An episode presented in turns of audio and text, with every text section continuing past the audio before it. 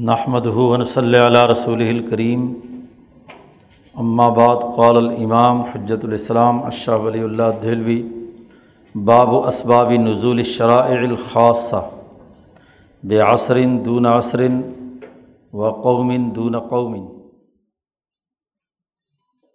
یہ اس مبحث سیاست ملیہ کا چوتھا باب ہے۔ پیچھے تین ابواب میں جو بنیادی بات بیان کی گئی تھی وہ یہ کہ کسی قوم میں جو مفہمین ہیں، وہ انسانی معاشرے کی تشکیل کے لیے قواعد و ضوابط، ترقیات اور کامیابی کا نظام بناتے ہیں۔ اور پچھلے باب کے آخر میں ایک علمی قاعدہ اور ضابطہ یہ بیان کیا گیا تھا عالم کے ذریعے سے۔ کہ جب اللہ تبارک و تعالیٰ انسانیت کو ظلمتوں سے نکال کر روشنی کی طرف لانے کے لیے امبیا کو بھیجتے ہیں، تو امبیا علیہم السلام کے لیے ان کے دلوں میں اللہ پاک یہ بات ڈال دیتے ہیں کہ اس دن یعنی اس زمانے میں انسانیت کی ہدایت کن بنیادی اثاثی امور پر موقوف ہے۔ ہر نبی کو اپنے دور کے تقاضے کے مطابق کچھ بنیادی مقدمات اور بنیادی امور متعین کر کے دیے جاتے ہیں کہ اس زمانے کے انسانوں کی اصلاح اور درستگی اس کے بغیر ممکن نہیں۔ جیسے انسانوں کے امراض کے علاج کے لیے پیچھے تین چار مثالیں دی تھی اطبا کی۔ معلم الصبیان کی، حکمران کی کہ اپنے دور کے جو انسانوں کے مزاج، نفسیات، دستیاب وسائل ان کو سامنے رکھ کر جیسے حکمران اپنے ملکوں کا نظام بناتے ہیں بیائی ہی اسی طرح جب امبیا علیہم السلام دنیا میں آتے ہیں، تو وہ اپنے زمانے اور اپنے معروض کے مطابق جو نظام بناتے ہیں، وہ نظام چند بنیادی امور اور مقدمات پر موقوف ہوتا ہے۔ وہاں شاہ صاحب نے جملہ استعمال کیا تھا آخر میں۔ کانا احتدا القوم یوم لا لا تحق کو اللہ بھی امورن و مقدمات۔ تو اس زمانے میں قوم کی ہدایت اور رہنمائی اس کے بغیر ممکن نہیں کہ چند بنیادی اثاثی امور، مقدمات واضح ہوں۔ انہیں کے ذریعے سے ہی انسانی معاشرے کی درست تشکیل ہو سکتی ہے۔ اب جب کسی نبی کو ماننا لازمی اور ضروری ہے، تو اس کی نبوت کے بنیادی مقدمات اور امور کو ماننا بھی لازمی اور ضروری ہے۔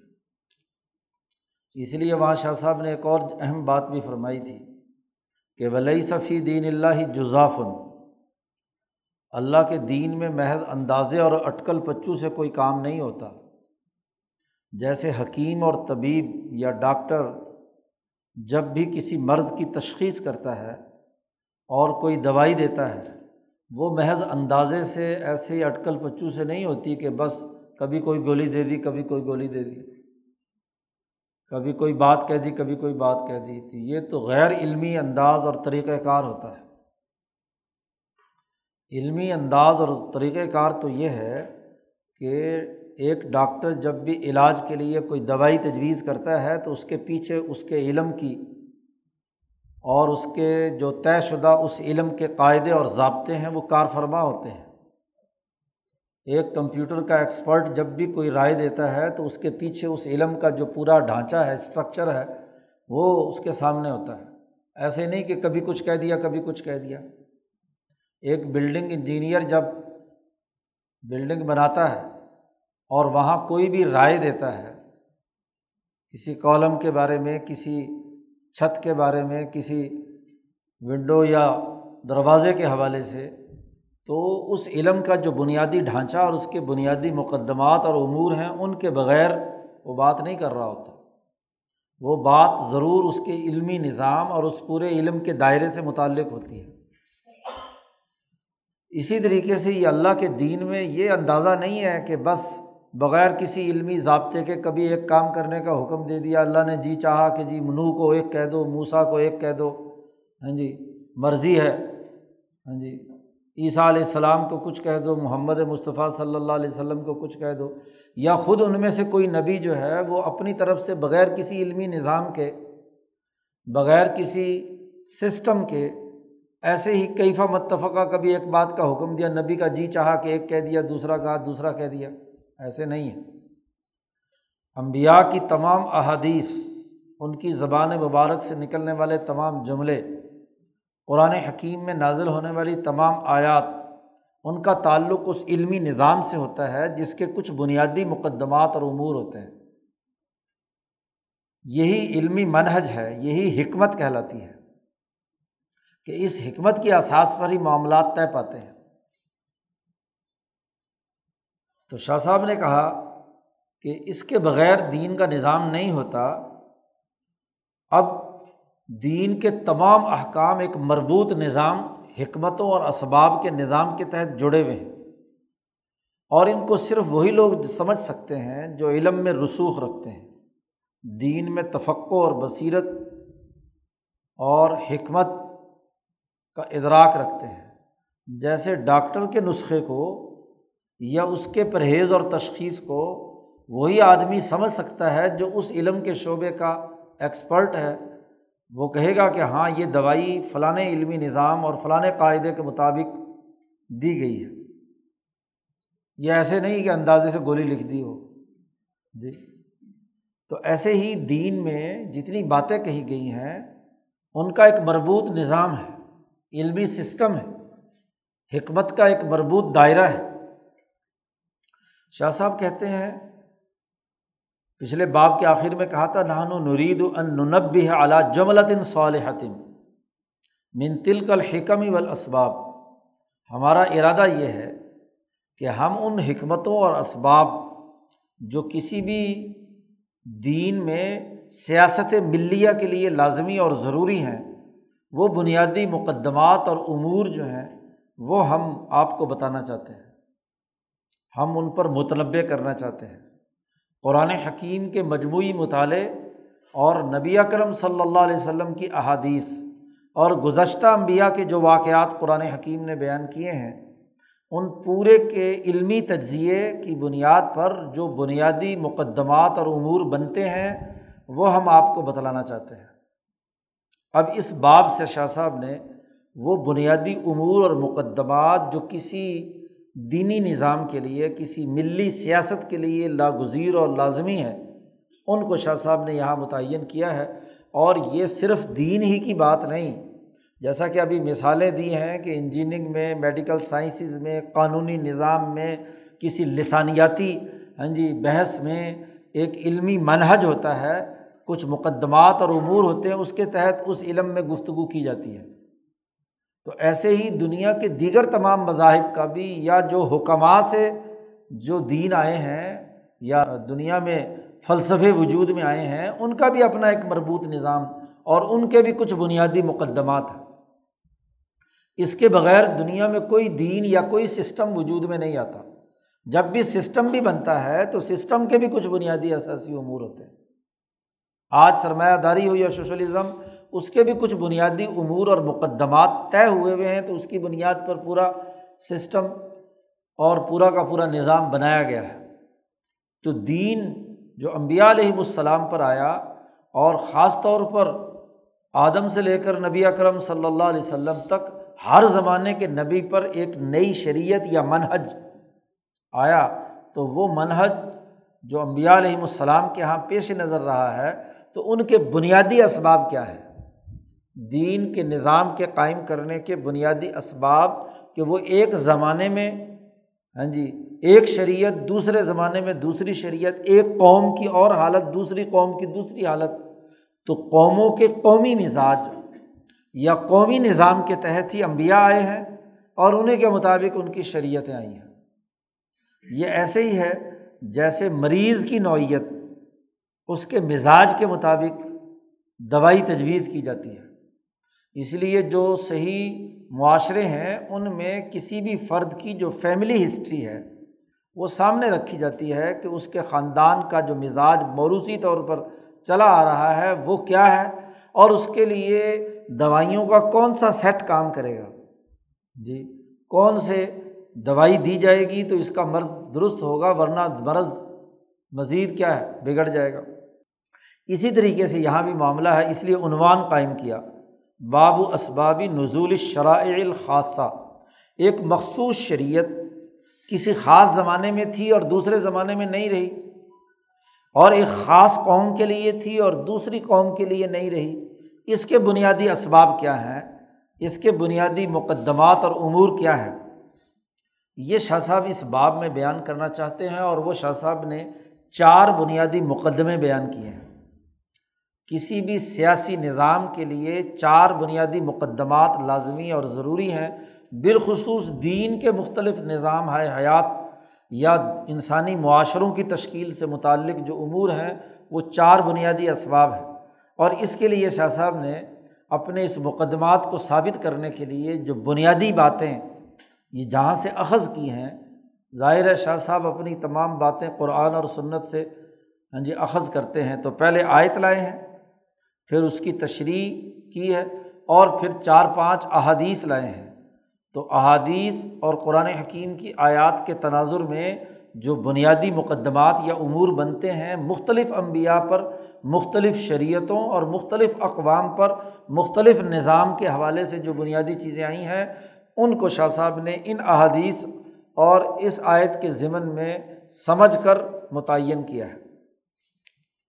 اس لیے شاہ صاحب نے اس باب کے آغاز میں ہی کہا ول اسلوفی ہی یہ جو اسباب کا مختلف ہونا ہے اور اس کے نتیجے میں شرائع مختلف بدل جاتی ہیں، مختلف زبانوں اور مختلف اقوام کے تناظر میں، اس میں اصل بنیادی جو قانون اور ضابطہ ہے، وہ قرآن حکیم کی آیت ہے۔ نمبر ایک۔ پہلی دلیل لائے ہیں۔ اللہ تعالیٰ کا یہ قول ہے، کل تعام کان ہل علی بنی اسرائیل علامہ حرم اسرائیل علا نفسی من قبل ان تنزلت تورا اس آیت کا سیاق و سباق یہ ہے کہ نبی اکرم صلی اللہ علیہ وسلم نے جب لوگوں کو دعوت دی کہ وہ ابراہیمی ملت کی اتباع کریں، خود نبی اکرم صلی اللہ علیہ وسلم سے کہا گیا کہ آپ ملت ابراہیمیہ کی اتباع کریں فتب ملت ابراہیم حنیفہ۔ اور مسلمانوں سے کہا گیا فت فتب ملت ابراہیم حنیفہ تو جب آپ نے اپنی نسبت ملت ابراہیمیہ کی طرف کی، تو مکے کے مشرقوں نے، ان لوگوں نے اور یہودیوں نے اعتراض کیا، خاص طور پر یہودیوں نے، کہ ملت ابراہیمیہ کے دو ماڈل ہمارے سامنے ہیں۔ پہلے ایک یہودیت اور ایک عیسائیت۔ موسا علیہ السلام کی قوم اور عیسیٰ علیہ السلام کی۔ یہ بنی اسرائیل جو ہے وہ ابراہیم کے جو متفقہ اصول آپ نے بیان کیے ہیں، ان میں ایک متفقہ اصول یہ ہے کہ ان کے یہاں اونٹ کا گوشت کھانا حرام ہے۔ اور آپ اپنے آپ کو ملت ابراہیمیہ کی متبع قرار دے رہے ہیں۔ تو آپ تو اونٹ کا گوشت کھاتے ہیں۔ آپ کا ملت ابراہیمیہ سے کیا تعلق؟ تو یہ تو بڑا تضاد ہے کہ آپ ہمیں توحید کی دعوت دیں، ابراہیم کی بنیاد پر چلو وہ بات تو کسی درجے میں ماننی جا سکتی ہے۔ رسول کو ماننا یہ بھی بنی بات ایک بات ہو گئی۔ لیکن یہ تضاد، اس کا کیا جواب ہے کہ آپ اونٹ کا گوشت خود استعمال کرتے ہیں، سارے بنو اسماعیل گوشت کھاتے ہیں۔ اور ہمیں بنی ابراہیم کی ملت کے جو دو ماڈل پہلے گزر چکے ہیں امبیا کی دو دائر تورات اور انجیل، تو وہاں تو کیا ہے؟ اونٹ کا گوشت کھانا حرام ہے۔ تو اللہ نے اس کا جواب دیا یہاں اس آیت میں کہ کل الطعامی کانا ہل بنی اسرائیل۔ تمام کھانے حلال تھے بنی اسرائیل کے لیے۔ سوائے اس کھانے کے کہ ماہرم اسرائیل علی نفسی ہی جسے خود اسرائیل نے اپنے اوپر حرام قرار دیا تھا۔ اسرائیل کون ہے؟ یعقوب علیہ السلام۔ تو یعقوب علیہ السلام نے جسے اپنے اوپر حرام قرار دیا تھا اور یہ بھی من قبل انتنظرت تورا تو رات تو موسا پر نازل ہوئی ہے۔ تو موسا سے بہت پہلے خود اسرائیل نے اپنے اوپر اس چیز کو حرام قرار دیا تھا۔ قرآن نے کہا کہ اچھا چلو، ہم نے یہ جو بات کہی ہے، فاتو بتورات آپ کہہ دیجیے کہ لاؤ تورات۔ کیا تورات میں یہ بات نہیں لکھی ہوئی کہ یعقوب سے پہلے ابراہیم اور ان کے بیٹے اسحاق، ان دونوں پر اونٹ کا گوشت حلال تھا؟ اور پھر یعقوب نے اپنے اوپر حرام کیا۔ اس کی وجہ کیا ہے؟ کیوں حرام کیا؟ اس کی آگے تفسیر آ رہی ہے۔ تو تورات میں یہ لکھا ہوا ہے، ان کو ان تم صادقین، اگر سچے ہو تو لاؤ تورات پڑھ کر دیکھ لو۔ شاہ صاحب نے اس کی تفسیر میں بات کی، جو تمام مفسرین کے یہاں ہے، اس کی تفسیر یہ ہے کہ یعقوب علیہ السلام بڑے شدید مریض ہو گئے، کسی مرض میں مبتلا ہوئے فنظرا انہوں نے نظر مانی۔ شدت مرض بھی اس لیے لاحق ہوا کہ ان کو اونٹ کا گوشت بہت ہی محبوب اور اچھا لگتا تھا۔ دودھ اور گوشت اب خوب دبا کے کھایا۔ خوش ذائقہ اور عمدگی لذت کے تعلق میں۔ اور اس کے نتیجے میں جسم میں کیا مرض پیدا ہو گیا۔ اور مرض جان نہیں چھوڑ رہا تو انہوں نے نظر مانی۔ کہ یہ جو میری لذت نفس ہے، خواہش نفس ہے، اس نے مجھے مرض میں مبتلا کیا ہے۔ اللہ سے یہ دعا مانگی، نظر مان لی کہ اگر مجھے اس مرض سے نجات مل جائے تو آئندہ میں کبھی اونٹ کا گوشت نہیں کھاؤں گا۔ کیونکہ اس گوشت کے کھانے سے کیا ہے؟ مرض لاحق ہوتا ہے۔ تو مریضہ مرزن شدید فن نظر انہوں نے نظر مانی کہ لین آفا اللہ اللہ تعالیٰ انہیں اس سے نجات دے، عافیت دے۔ تو وہ اپنے نفس پر اپنا سب سے محبوب ترین کھانا پینا اسے حرام قرار دے لیں گے۔ فلما عوفیہ جب انہیں مرض سے نجات مل گئی، تو ہر رما اعلیٰ نفس ہی تو انہوں نے اپنے اوپر حرام قرار دے دیا، اونٹ کا گوشت بھی اور اس کا دودھ پینا بھی۔ اور جب انہوں نے حرام قرار دے دیا، تو ظاہر ہے جب ابا نہیں کھائے گا تو بیٹے بھی نہیں کھائیں گے۔ تو وقت ادا بھی بنو حفی تحریم ان کے بیٹوں نے بھی ان کی اتباع کی، ان کی حرمت کی وجہ سے۔ ان کے دل میں بھی یہ خوف بیٹھ گیا کہ اگر ہم اس کھا، لذیذ ترین کھانے کو خود زیادہ مقدار میں کھائیں گے تو ہمیں بھی وہی مرض لاحق ہو سکتا ہے جو ہمارے ابا جان کو ہوا۔ گویا کہ ایک موروثی مسئلہ اور اس قوم کی نفسیات، اس قوم کے اندر یہ بات راسخ ہو گئی کہ وہ اپنی سب سے بہترین خوراک کو ترک کریں گے تو ان کی ملکیت بہتر ہوگی۔ تو اپنی مرضی سے انہوں نے اپنے اوپر وہ جو چیز ان کے لیے حلال تھی، اپنی اصلاح نفس کے لیے یا اپنے امراض کے علاج کے لیے انہوں نے اس کو حرام قرار دے دیا۔ اور وہ مزہ اعلیٰ ذالق القرون۔ اب یا اسرائیل کے بارہ بیٹے، بارہ بیٹوں کے بعد پھر آگے ان کی اولاد سلسلہ سے سلسلہ چلتی ہے اور موسا علیہ السلام کوئی دو سو سال کے بعد آئے ہیں۔ تو دو سو سال تک مسلسل بنی اسرائیل یہ گوشت استعمال نہیں کرتے رہے۔ یہاں تک کہ پوری بنی اسرائیل قوم کے دلوں میں یہ بات بیٹھ گئی کہ اگر ہم نے یہ گوشت کھایا تو ہم ضرور بیمار پڑ جائیں گے۔ یہ ان کے یہاں ایک گویا کہ عرف بن گیا۔ تمام لوگوں کے دلوں میں یہ بات راسک ہو گئی۔ کہ اگر انہوں نے گوشت کھایا تو یہ امبیا کے حق کی مخالفت ہوگی، اگر ان کی مخالفت کی تو یہ بہت نقصان کی بات ہوگی۔ تو جب تورات نازل ہوئی تو جو اس قوم کی نفسیات میں جو مسئلہ چلا آ رہا تھا دو سو سال سے، اس کے مطابق قانون سازی بھی ہو گئی۔ فنزل تورات بے تحریم تو تورات میں اس کو حرام قرار دے دیا گیا۔ کیونکہ جیسے انسانوں کا کسی بات پر اجماع ہو جائے تو قانون بھی اس کے مطابق آ جاتا ہے۔ اب چونکہ ان کے یہاں یہ چیز رواج اور عادت کے طور پر بن گئی تھی تو اللہ نے اس کے مطابق جب پوری قوم کو گوشت اچھا نہیں لگ رہا تو بس اس کو ناجائز قرار دو۔ فلما بین نبی صلی اللہ علیہ وسلم، جب نبی اکرم صلی اللہ علیہ وسلم نے یہودیوں کے سامنے یہ بات بیان کی کہ وہ ملت ابراہیمی پر ہے تو قولت الہود یہود نے کہا کئی فیقون والا ملت ہی آپ ابراہیم کی ملت پر کیسے ہو سکتے ہیں؟ آپ تو کھا رہے ہیں، اونٹ اور اس کا دودھ وودھ اور ان کا گوشت ووشت۔ تو اللہ پاک نے یہاں اس آیت میں تردید کرتے ہوئے کہا کہ تمام کھانے اصل میں حلال تھے۔ اونٹ کا گوشت ایک عارضے کی وجہ سے جو یہودیوں کو لاحق ہوا تھا، وہ ایک عارض کی وجہ سے کہ ان کو ایک مرض لاحق ہوا یا مرض ہو جاتا تھا اس گوشت سے۔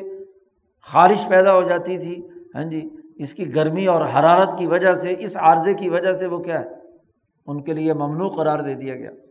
فلما زہرات نبوت ہو اور جب نبوت اب بنی اسماعیل میں ظاہر ہوئی ہے۔ اب بنی اسرائیل میں نہیں، اور بنی اسماعیل اسماعیل سے لے کر حضور اقدس صلی اللہ علیہ وسلم کے والد گرامی عبداللہ تک تمام بنی اسرائیل پورے تسلسل کے ساتھ اونٹ کا گوشت کھاتے تھے، کبھی ان کو کوئی تکلیف نہیں ہوئی۔ یہاں سب اسماعیلی گوشت کھاتے تھے۔ وہ برا منظال کر عارض وہ اس مرض سے، اس عارضے سے بری تھے۔ تو اب جب قرآن نازل ہوا، تو اس نے اس بات کی رعایت نہیں کی۔ گویا کہ شریعت نازل ہوتی ہے جیسا کسی قوم میں مرض ہو، اس کا علاج کرنے کے لیے۔ یہ ایسے ہی ہے جیسے ایک حکیم اور طبیب یا ڈاکٹر مریض کی نوعیت کے اعتبار سے اب ایک آدمی کو ایک چیز کے کھانے سے الرجی ہے تو ڈاکٹر کہے گا کہ بھائی تم نہ کھاؤ، دوسرا آدمی آیا اس کو کہا کھاؤ۔ تو اب کہیں کہ جی یہ عجیب حکیم ہے، اس کو کہتا نہ کھاؤ، اس کو کہتا کھاؤ۔ تو بھائی دونوں کا مزاج کا فرق ہے، دونوں کے اندر معاملات کا فرق ہے، اس لیے ایک کو جائز قرار دے دیا، ایک کو ناجائز قرار دے دیا، اس میں اعتراض کی کیا بات ہے؟ ایسے ہی شریعت کا معاملہ ہے کہ اگر ایک قوم کو ایک چیز کے کھانے سے ہاں جی کوئی مرض لاحق ہوتا ہے، اس کو شریعت نے ناجائز قرار دے دیا اور جس کو نہیں ہوتا، اس کو جائز قرار دے دیا۔ اب اس آیت اور اس کی تفسیر سے یہ بات معلوم ہوئی کہ شریعت کسی قوم کے قومی مزاج۔ یہیں سے مولانا سندھی رحمۃ اللہ علیہ نے نظریہ قومیت اس کو واضح کیا ہے۔ یہ شاہ ولی اللہ صاحب کی تشریح بھی ہے اور عنوان بھی یہ ہے کہ بیاسرن دون آسرن و قومن دون قومن۔ اور خود قرآن کی آیت کی یہ تفسیر اس حقیقت کی نشاندہی کرتی ہے کہ بنی اسرائیل کی قومیت کے لیے الگ دین آیا، ان کے مرض اور ان کے مزاج کے مطابق۔ اور بنی اسماعیل کے مزاج کے مطابق جو ہے، دین الگ آیا۔ تو دین کا تعلق اقوام کی نسبت سے ہے۔ اس لیے آگے جا کر شاہ صاحب کہیں گے اسی لیے یہ دین جو ہے، وہ قوموں کی طرف منسوب کیا گیا ہے کہ یہ بنی اسرائیلی دین ہے، یہ بنی اسماعیلی دین ہے۔ جی یہ قوم نوح کا دین ہے، یہ فلانی قوم کا دین ہے۔ تو ادیان قومی ہوتے ہیں۔ جی ادیانوں کی نسبت قوموں کی طرف ہوتی ہے۔ تو اس ہاں جی آیت کی تشریح سے یہ حقیقت واضح ہوتی ہے۔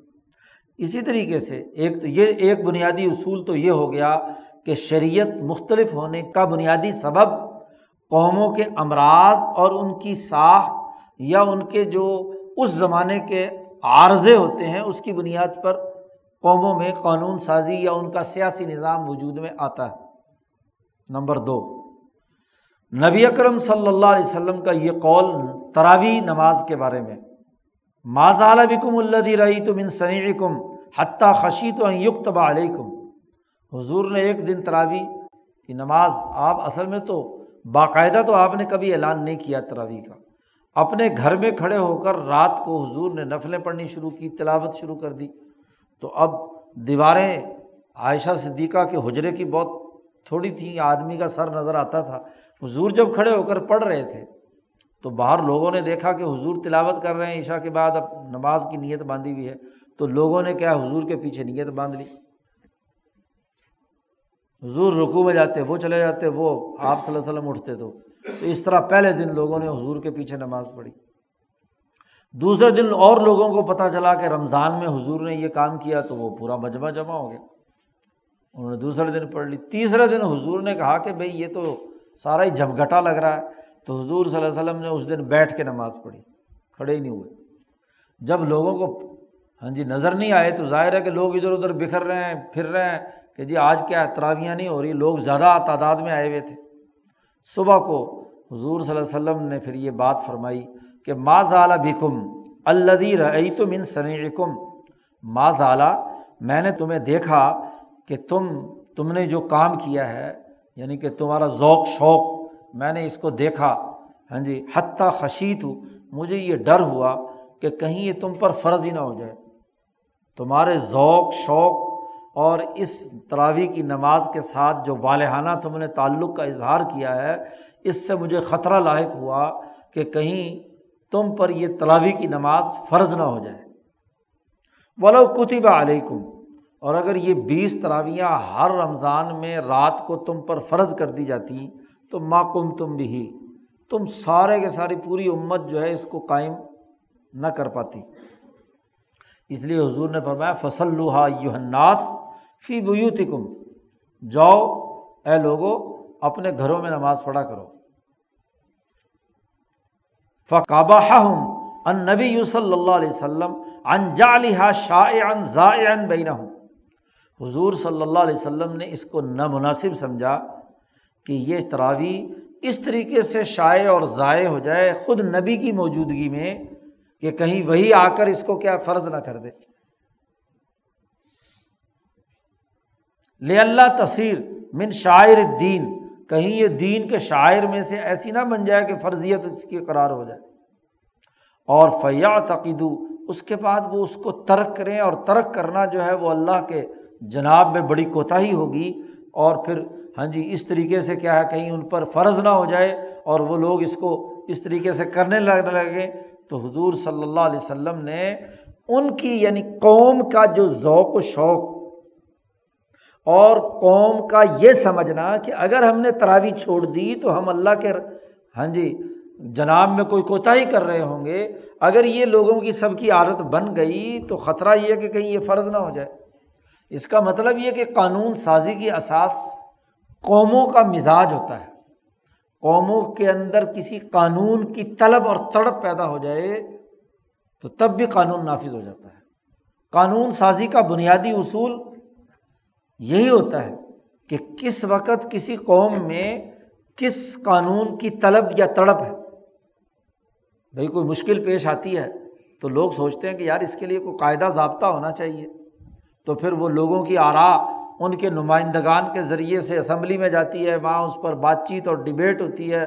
پھر اس کے لیے کوئی قانون اور اس کی تمام جزیات کا مطالعہ کیا جاتا ہے۔ پھر آہستہ کہیں جا کر کچھ عرصے کے بعد ہاں جی وہ نافذ العمل کر دیا جاتا ہے کہ تاکہ ممکنہ طور پر لوگوں کے لیے اس قانون سے سہولت پیدا ہو، مشکلات نہ کھڑی ہوں۔ ان کی مشکلات کو حل کرنے کے لیے اس قانون کو روب عمل لایا جاتا ہے۔ تو قانون سازی کی اساس لوگوں کا مزاج اور لوگوں کا اس کے لیے ہاں جی متوجہ ہو کر اس کو اپنے لیے طلب کرنا۔ جیسے بنی اسرائیل میں اتفاق اور اجماع کے ساتھ گوشت کی حرمت پر اتفاق ہو چکا، تو اللہ نے بھی کہا کہ ٹھیک ہے جی یہ قانون نافذ العمل ہو گیا۔ تو جیسی قوم چاہے گی، ویسا قانون بننا چاہیے نا۔ تو ویسا ہی بنا۔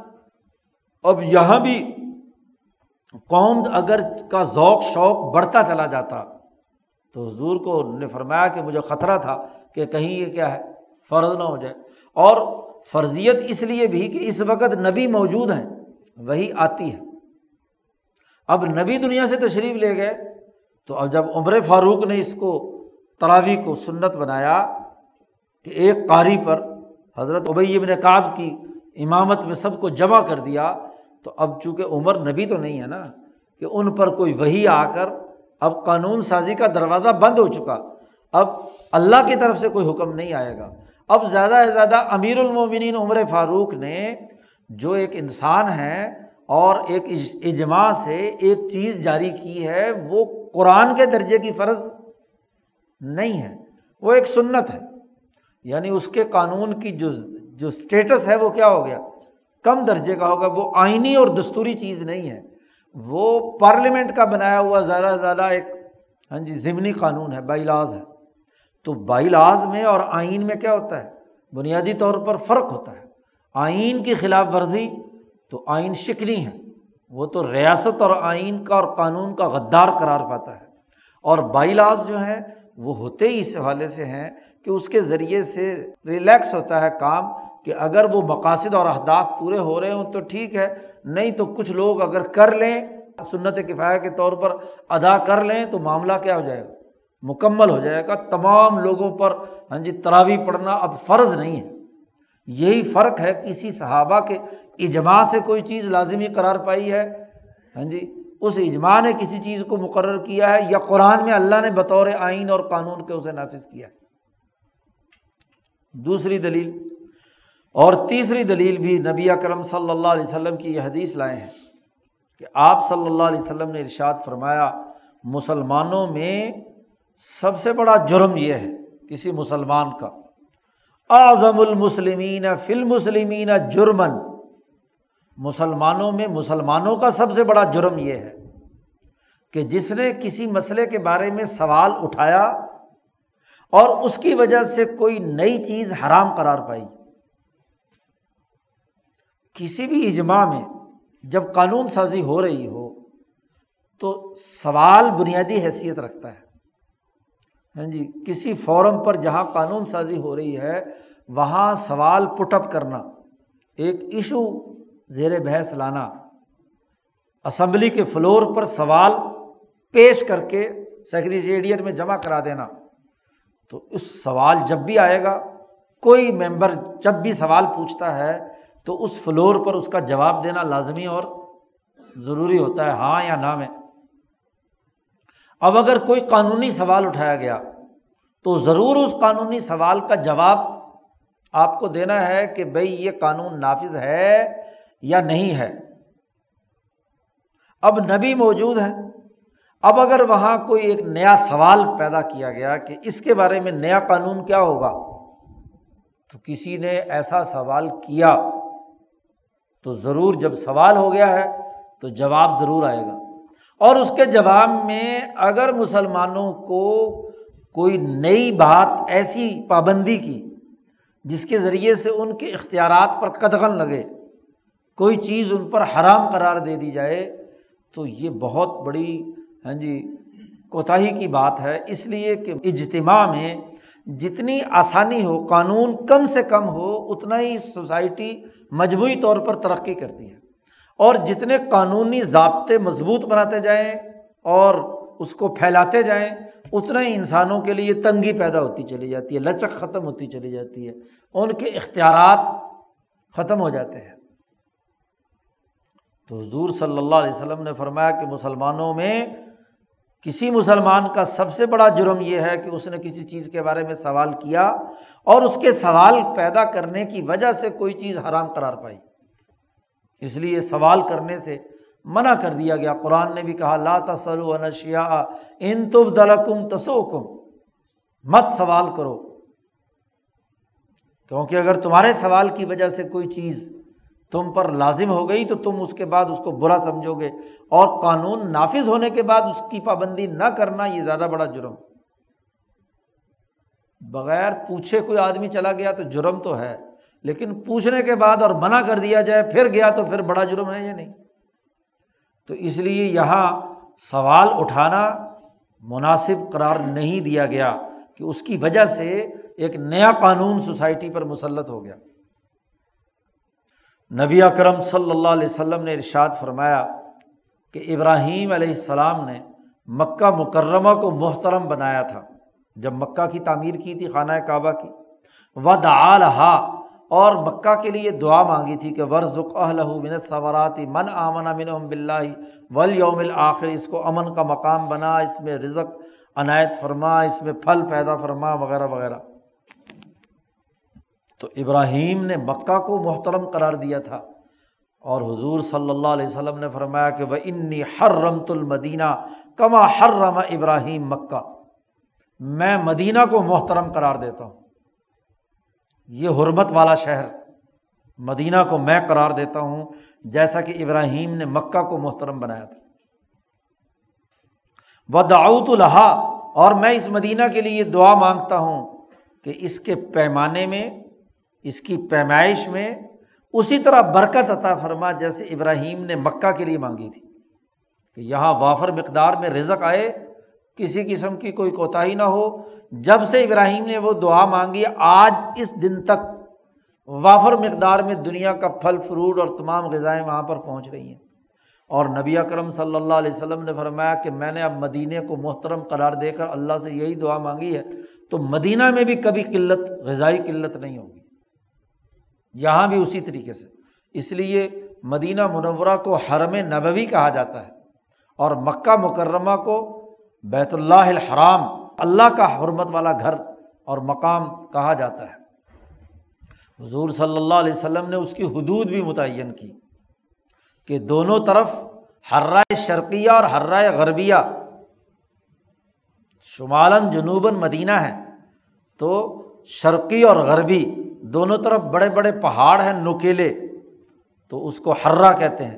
تو حرتین کے درمیان اور عہد سے لے کر جبل ابیر غالباً۔ تو وہاں تک پورا کا پورا علاقہ جو ہے، وہ حرم مدینہ قرار دے دیا گیا۔ اس کی حدود مقرر کر دی۔ اس کے آداب، اس کی تمام چیزیں جو ہیں، اس میں با ادب رہنا ہر آدمی کے لیے لازمی اور ضروری قرار دے دیا گیا۔ تو اب اس کا مطلب یہ ہوا کہ ابراہیم نے مکہ اس دور کے حالات اور تقاضوں کے مطابق اور محمد مصطفیٰ صلی اللہ علیہ وسلم نے جب اپنی ریاست مدینہ تشکیل دی اور ریاست مدینہ کے مرکز کو اسی طرح ہاں جی محترم اور پروٹوکول والا بنا دیا تو قوم کی اور زمانے کے اختلاف سے پہلے وہ محترم نہیں تھا، وباؤں کا مرکز تھا۔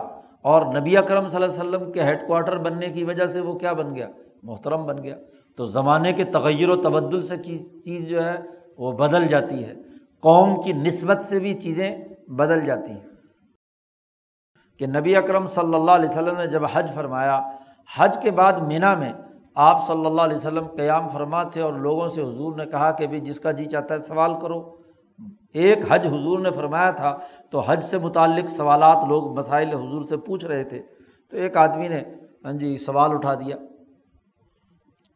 حضور سے پوچھا کہ کیا یہ حج مسلمانوں پر ہر سال فرض ہے؟ لمن صلی عن الحج جی اہوا فیق العامن ہر عام، ہر سال میں یہ حج فرض ادا کرنا ہے مسلمانوں نے۔ تو حضور خاموش رہے۔ دوسری دفعہ پھر، تیسری دفعہ پھر اس نے سوال کیا۔ تو حضور نے ناراضگی کا اظہار کیا اور بعد میں فرمایا، لو کل تو نام سوال پیش کیا جائے فلور پر۔ اور جو اسپیکر صاحب ہیں، وہ رولنگ جاری کر دیں۔ تو قانون بن جاتا ہے کہ نہیں؟ اب سوال کا موقع ہے اور اس سوال کیا کسی نے؟ اب حضور نے فرمایا کہ لو کل تو نعم، میں کہہ دیتا کہ ہاں تو لوجبت۔ تو سب مسلمانوں پر ہر سال حج کرنا فرض ہو جاتا اور ولو وجبت، اگر یہ واجب ہو جاتا حج، تو لم تقوم و بہا، تم اس کو کبھی قائم نہ کر پاتے۔ ہر سال ہر مسلمان کے لیے اپنا علاقہ چھوڑ کر حج میں آنا۔ اور اب تو دو ارب کے قریب انسان ہیں، اگر سب پر حج فرض ہوتا اور یہ سارے کے سارے مکہ پہنچ جاتے تو اب تو بیس لاکھ نہیں سنبھالے جاتے۔ تو یہ دو ارب ہر سال وہاں کیسے سنبھالے جائیں گے؟ لم تقوم و بہا، تم اس کو نہیں قائم کر سکتے۔ اور ولولم تقوم و بہا، اور اگر قانون بن جاتا اور پھر تم حج نہ کر پاتے تو عزب تم تو تمہیں عذاب دیا جاتا۔ تم نے قانون توڑا ہے، تم نے ڈسپلن توڑا ہے۔ ایک فریضے کی ادائیگی نہیں کی۔ اس لیے یہ سوال مت کرو، اور اسی پر یہ آیت نازل ہوئی۔ لا تسل و رشیا ان تبدلکم تسوکم سوال مت کرو، کیونکہ سوال کے کرنے کے بعد جو نتیجہ آئے گا، تو وہ تمہیں بہت تکلیف دہ ہوگا۔ اب یہ احادیث اور آیات پانچ یہاں شاہ صاحب لائے، ایک آیت اور چار احادیث۔ اس سے معلوم ہوا کہ زمانے کے بدلنے، اقوام کی قومی حالت کے بدلنے، سوال کے پیدا ہونے یا مرض کے ہونے کے نتیجے میں شریعتیں مختلف ہوتی رہتی ہیں، حکم، قانون مختلف ہوتا رہتا ہے۔ اس کا مطلب قانون سازی قوموں کے مزاج کو سامنے رکھ کر ہوا کرتی ہے۔ ان کی اجتماعی طلب اور ضرورت کے مطابق ہوتی ہے۔ ان کے ذہنوں میں پیدا ہونے والے سوالات کی بنیاد پر قانون سازی ہوتی ہے۔ جی تو قانون سازی کی اساس قوموں کے اندر جو چیزیں شرائط کی ہوئی ہیں، اس کے مطابق ہوتی ہے یہ پانچ باتیں لا کر اب یہاں سے شاہ صاحب اسباب بیان کر رہے ہیں، وہ بنیادی جو ان پانچوں باتوں سے اخذ ہوتی ہیں۔ اور بھی بہت ساری آیات اور حدیث ہیں جن سے شاہ صاحب نے یہ آگے اسباب بنیادی طور پر متعین کیے ہیں کہ قانون سازی بنیادی طور پر کن اسباب کی وجہ سے ہوتی ہے۔ وہ عالم اب یہاں سے علمی قاعدہ اور ضابطہ بیان کرنا شروع کیا ہے، شاہ صاحب نے۔ چار بنیادی اسباب بیان کیے ہیں۔ وہ عالم جاننا چاہیے کہ انہو انما اختلفت شرائع الانبیاء علیہم السلام لاسباب و مصالح۔ جی امبیا علیہم السلام کی شریعتیں مختلف ہوئی ہیں، ان میں اختلاف پایا جاتا ہے۔ کچھ اسباب اور کچھ مسلطوں کی وجہ سے۔ قانون سازی کے پیچھے کوئی نہ کوئی مسلط کار فرما ہوتی ہے۔ کوئی نہ کوئی سبب کار فرما ہوتا ہے۔ تو اسباب اور مسالے کے مختلف ہونے کی وجہ سے شریعتیں مختلف ہو گئی وزالی کا اور اس کی تفصیل یہ ہے کہ سب سے پہلا سبب مثلاً یہاں بیان کیا۔ کہتے ہیں وزالی کا ان شرا اللہ ان نما کانت شراء معدات یہ جو اللہ کی طرف سے شریعتیں آتی ہیں، یہ دراصل وہ شریعتیں ہیں جو پچھلی شریعتوں میں جو علل موجود رہے، اسباب موجود رہے، ان کی وجہ سے یہ شریعت آئی ہے۔ مثلاً، جیسا کہ آگے بات بیان کی ہے۔ ہاں جی اس کی ایک مثال بھی دی ہے۔ مثلاً ابراہیم علیہ السلام۔ ابراہیم سے پہلے نو علیہ السلام نو علیہ السلام سے پہلے آدم۔ آدم، ادریس، شیس نو ابراہیم ہاں جی قوم عاد، قوم سمود وغیرہ وغیرہ وغیرہ۔ اب ان تمام کے تسلسل میں نوع انسانیت کے حوالے سے جو علل یا اسباب شروع سے چلے آ رہے ہیں، تو اللہ کی شریعت ان اسباب اور ان معدات کی وجہ سے ہی اگلے دور کے اندر ایک نئی شریعت آتی ہے۔ اس کے بنیادی امور طے ہوتے ہیں۔ مثلاً روزہ، نماز، حج، مثلاً یہ عبادات ہی ہیں۔ تو عبادات اس لیے بطور قانون کے نافذ ہوئیں کہ آدم سے لے کر عیسیٰ علیہ السلام تک ہر نبی کے یہاں متفقہ طور پر نماز رہی یہ الگ بات ہے کہ اس کی ڈوز کم زیادہ ہوتی رہی۔ اس کی مقدار موسا علیہ السلام پر دو نمازیں فرض ہوئیں، کسی پر تین ہوئیں اور یہاں آ کر فر پانچ ہو گئیں، تو اس کی جو مقدار ہے وہ بدلتی رہی۔ لیکن بنیادی شریعت جو قانون رہا ہے، وہ پچھلے علل سابقہ، پہلے معدات کی وجہ سے رہا۔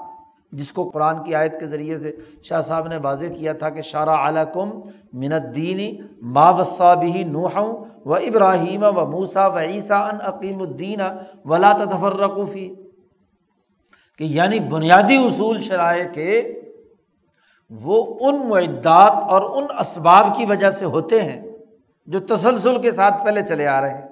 اس کی وجہ سے۔ کیونکہ اس علت کا دخل ہوتا ہے معلول کے وجود میں لانے۔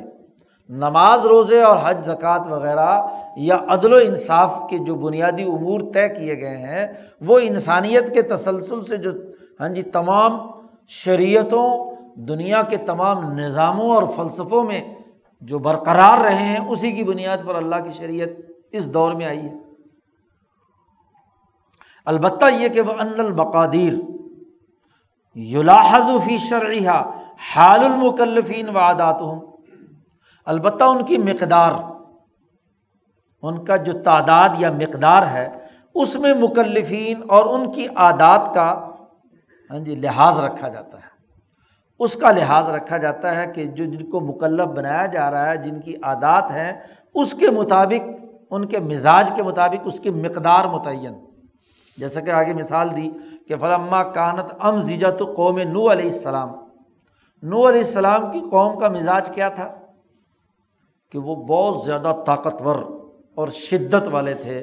بہیمیت انتہا درجے کی کوٹ کوٹ کر بھری ہوئی تھی۔ کما نبہ علیہ الحق تبارک و تعالیٰ۔ جیسا کہ حق تبارک و تعالیٰ نے اس کی پر متنوع فرمایا ہے، تو ان پر جو نور علیہ السلام کی شریعت نازل ہوئی، تو ان پر واجب قرار دے دیا گیا کہ ہمیشہ روزانہ روزہ رکھیں گے، بس۔ کیونکہ علاج کرنا ہے نا بہیمیت بہت حد سے بڑی ہوئی ہے۔ ملکیت کا ظہور نہیں ہو رہا تو ان کی اس بہیمیت کو قبض اور کنٹرول کرنے کے لیے، اس کو کم سے کم کرنے کے لیے، ملکیت کو ابھارنے کے لیے جو دوائی تجویز کی گئی وہ یہ کہ ساری عمر روزے رکھیں گے اب چونکہ بہیمیت بڑی شدید تھی، نو علیہ السلام ساڑھے نو سو سال ان کو کہتے رہے کہ روزے رکھنے روزانہ، اور وہ روزہ رکھنے کے لیے تیار۔ کیونکہ خواہش نفس اور حیوانیت اور بہیمیت ان کے اندر اعلیٰ ترین درجے کی تھی۔ اب اس کا نتیجے میں کیا ہوا کہ جو ملکیت ہے وہ کچھ بھی تو نہیں باہر نکلی۔ اور ہوتے ہوتے ہوتے ہوتے اتنی دب گئی اور نبی کی مخالفت کے نتیجے میں اتنی مس ہو گئی کہ قرآن کہتا ہے کہ لم یلدو اللہ فاجرن کفارا۔ ان سے اگر نسل بھی پیدا ہوگی تو وہ بھی فاجر ہوگی وہ اس جانور سے بھی بدترین جانور ہوں گے۔ اس لیے اللہ میاں سے نو علیہ السلام نے ساڑھے نو سو سال بعد دعا مانگی کہ ان تمام کو تباہ و برباد کر دیں۔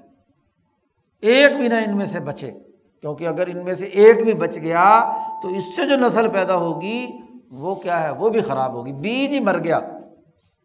بھی ایک حد ہوتی ہے نا کسی چیز کے علاج کی۔ آپ ایک مرض کا علاج نہ کریں۔ اور وہ مرض پیچیدہ ہوتے ہوتے ہوتے کینسر سے بدتر شکل اختیار کر جائے، تو پھر تو اس کینسر زدہ سے جو بھی کچھ آگے نکلے گا، وہ بھی کینسر زدہ ہوگا۔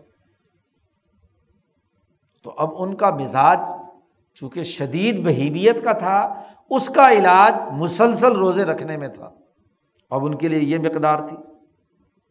اور شاہ صاحب نے کہا کہ ہماری اس امت محمدیہ کا مزاج ان کے مقابلے میں کئی گنا کم از کم بارہ گنا تو کم تھا۔ تو اس لیے بارہ مہینے کے روزے کے بجائے ایک مہینے کا کیا ہے؟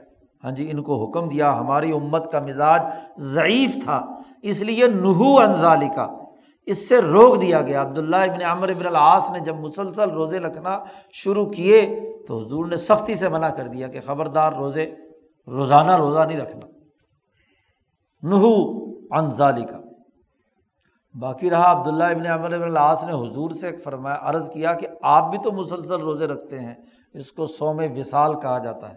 حضور صلی اللہ علیہ وسلم کی عادت مبارکہ تھی کہ کبھی روزے رکھنا شروع کرتے تو مسلسل سوم وصال بغیر کسی کھائے پیے کے، معمولی سا ہاں جی ایک آدھ افطاری میں کوئی چیز لے لی، ورنہ مسلسل روزے بغیر کھائے پیے۔ اور کبھی چھوڑتے تھے تو کئی کئی مہینے روزے نہیں رکھتے تھے۔ آپ صلی اللہ علیہ وسلم کے بارے میں آتا ہے، تو حضور نے فرمایا کہ بھائی تم میری طرح نہیں ہو۔ جی آپ صلی اللہ علیہ وسلم کی جو حیوانیت یا بہیمیت، جسمانی ساخت تھی، وہ ستر مردوں کے برابر طاقت تھی، قوت تھی۔ تو اپنے آپ کو جب بہیمیت کا کچھ غلبہ ہوتا تو حضور صلی اللہ علیہ وسلم کیا ہے، اس کو کنٹرول کرنے کے لیے مسلسل روزے رکھتے اور مسلسل چھوڑ اس لیے دیتے کہ کہیں امت اس کو اپنے لیے کیا ہے فرض نہ بنا کر رہ جائے۔ تو تم میری طرح نہیں ہو۔ حضور نے تو یہاں تک فرمایا کہ میرا معاملہ تو اور بھی ہے کہ مجھے تو کھلا دیا جاتا ہے اور پلا دیا جاتا ہے۔ تمہارے اندر تو یہ صلاحیت اور استطاعت نہیں ہے۔ تو بہرحال ہماری امت کا مزاج ضعیف تھا، اس لیے پورے سال کے روزے کے بجائے ایک مہینے کے روزے ان کے لیے رکھ دیے گئے۔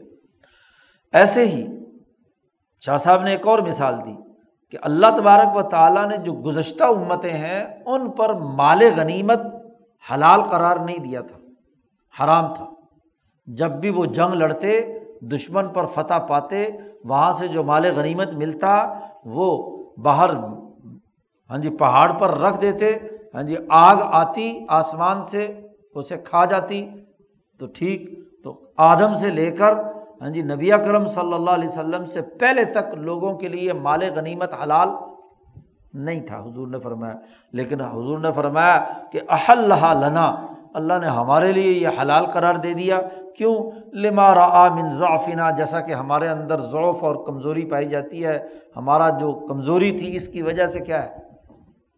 اللہ نے ہمیں حلال قرار دے دیا۔ اور ایک اور وجہ بھی تھی، جس کا تعلق حدیث میں ہے۔ کہ اس لیے بھی کہ بین الاقوامی انقلاب برپا کرنا ہے۔ تمام دنیا میں دین کے غلبے کے لیے ضروری ہے، وسائل کا ہونا۔ اگر جہاں جہاں ملک فتوحات ہوں اور وہاں وہاں کا مال غنیمت آگ لگا دی جائے اور پھر اگلے علاقے کے لیے اپنی فوج بھیجی جائے، تو فوج کا خرچہ بھی تو کہیں سے نکالنا ہے کہ نہیں؟ اس کے کھانے پینے کا بندوبست کرنا ہے۔ پہلے جو ہے نمبیا اپنے اپنی قوموں کے دائرے تک تھے۔ تو قوم ہاں جی مال غنیمت سے آزاد ہو کر اپنی قومی دائرے کے اندر اس نے کام کرنا ہے تو ایک جنگ لڑ لی یا دو لنگی، یہاں تو مسلسل کیا ہے؟ ہاں جی کئی سال تک، بلکہ دین کے غلبے کے لیے، دور دراز کے علاقوں تک مستقل طاقت اور اتھارٹی کے لیے ہاں جی بڑی لمبی فوج رکھنا ضروری ہے اور اس کے لیے وسائل چاہیے۔ اور اگر یہ وسائل سارے کے سارے جو مظلوموں کا کمائی کا مال ہے، وہ ان کے پاس سے لے کر آگ میں جلا دیا جائے اور غریبوں اور یتیموں کی ضروریات پوری نہ کی جائیں اس مال غنیمت سے، تو پھر تو نقصان ہے نا۔ تو اس لیے ہماری امت کے لیے اسے حلال قرار دے دیا گیا۔ تو مزاج کے اختلاف سے یا ماحول کی نوعیت سے یا فرائض اور ذمہ داریوں کے تغیر و تبدل سے شریعت کا قانون کے اندر تغیر و تبدل ہو گیا۔ اور دوسری بات یہ ہے کہ امبیا علیہم السلام کی مراد کیا ہے؟ اصلاح معندہ من الرتفاقات کہ جو ارتفاقات ان کی قوم میں پہلے سے چلے آ رہے ہیں، ارتفاقات کا جو نظام سوسائٹی میں پہلے چلا آ رہا ہے امبیا علیہم السلام آ کر اس میں اصلاح کرتے ہیں۔ ایسا تغیر و تبدل، کیونکہ بنیادی ارتفاق میں تو کسی کا کوئی اختلاف نہیں ہے۔ بھائی روٹی سب نے کھانی ہے، مکان خاندانی نظام، خرید و فروخت، لین دین، سیاسی نظام، حکمران، آپ کے پیچھے تفصیل اس کی پڑھ کر آئے ہیں ہاں جی ارتفاقات کے باب میں کہ مسلمہ ہے تمام اقوام عالم کے ہاں یہ تمام حکمرانی کے طور طریقے، وزارتوں کے طور طریقے، عدلیہ کا نظام، انتظامیہ کا نظام، ان میں کوئی اختلاف ہے؟ کیا انقلاب کا یہ مطلب ہے کہ اس پورے ارتفاقات کے ڈھانچے کو بدل دیا جائے؟ نہیں۔ اسٹرکچر تو وہی رہتا ہے۔ اس کے اندر جو خرابی پیدا ہوئی ہوئی ہے، اس کا جو سسٹم کے اندر نقص اور فساد پیدا ہوا ہے کہ وہ انسانوں کو عدل نہیں فراہم کر رہا، انسانوں کی یعنی جس مقصد کے لیے وہ عدلیہ بنائی گئی، جس مقصد کے لیے وہ پارلیمنٹ بنائی گئی، جس مقصد کے لیے وہ انتظامیہ تشکیل دی گئی، جس مقصد کے لیے سیکورٹی فورسز بنائی گئیں اور وہ اپنا مفوضہ کام نہیں کر رہے، تو انقلاب کا مطلب اس کے اندر تبدیلی لانا ہے، نہ یہ کہ پولیس اور فوج مار کر ختم کر دینی ہے۔ ہاں جی ادارے تباہ و برباد کر دینے، پارلیمنٹ کو آگ لگا دینی ہے۔ یہ انقلاب کا مطلب تو نہیں ہوتا۔ امبیا علیہم السلام اپنے دور کے اندر جو ارتفاقات موجود ہوتے ہیں، ان میں جو سسٹم کی خرابی سے وہ ارتفاقات مفاد عامہ کے بجائے ایک مخصوص طبقے کے فائدے کے لیے استعمال ہو رہے ہیں، ان کو بدلنا ہوتا ہے۔ اس تبدیلی کے لیے آتے ہیں۔ تو فلاں یوردلحا علامہ یوباین المعلوف اللہ ماشاء اللہ۔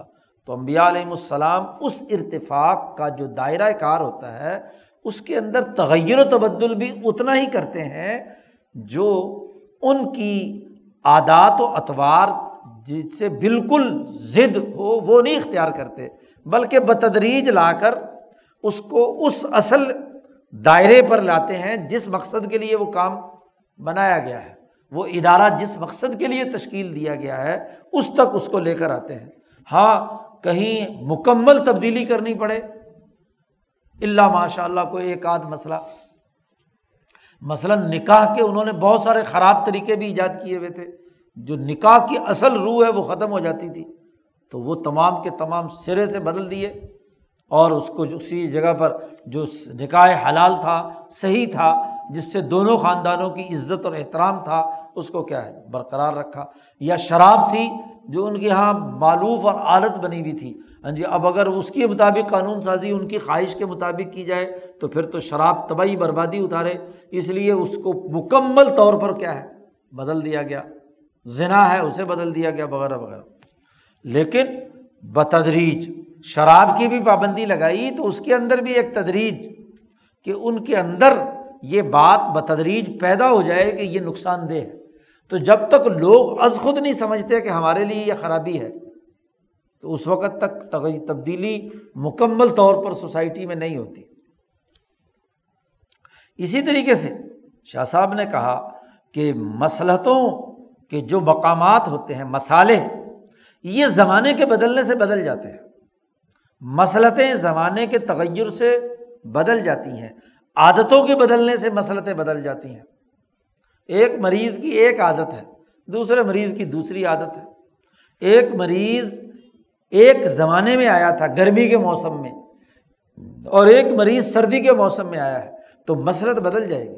دوائی دینے کی مسلط اور تقاضا یا خوراک کا پرہیز کرنے کا جو تقاضا ہے، وہ بدل جائے گا۔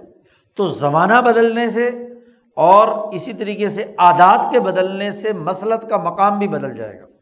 والی کا اسی لیے گزشتہ انبیاء کی شریعت میں نسخ واقع ہوا۔ یعنی ہر آنے والی شریعت نے اپنے سے پہلے والی شریعت میں اگر کوئی قانون مرایا ہوا تھا تو بسا اوقات اسے منسوخ کرنا پڑا۔ کیوں؟ کہ اب وہ عادت نہیں رہی۔ یا اس کی جگہ پر ایک ایسی نئی عادت آ گئی ہاں جی کہ جس کے لیے ایک نئے حکم کی ضرورت ہے۔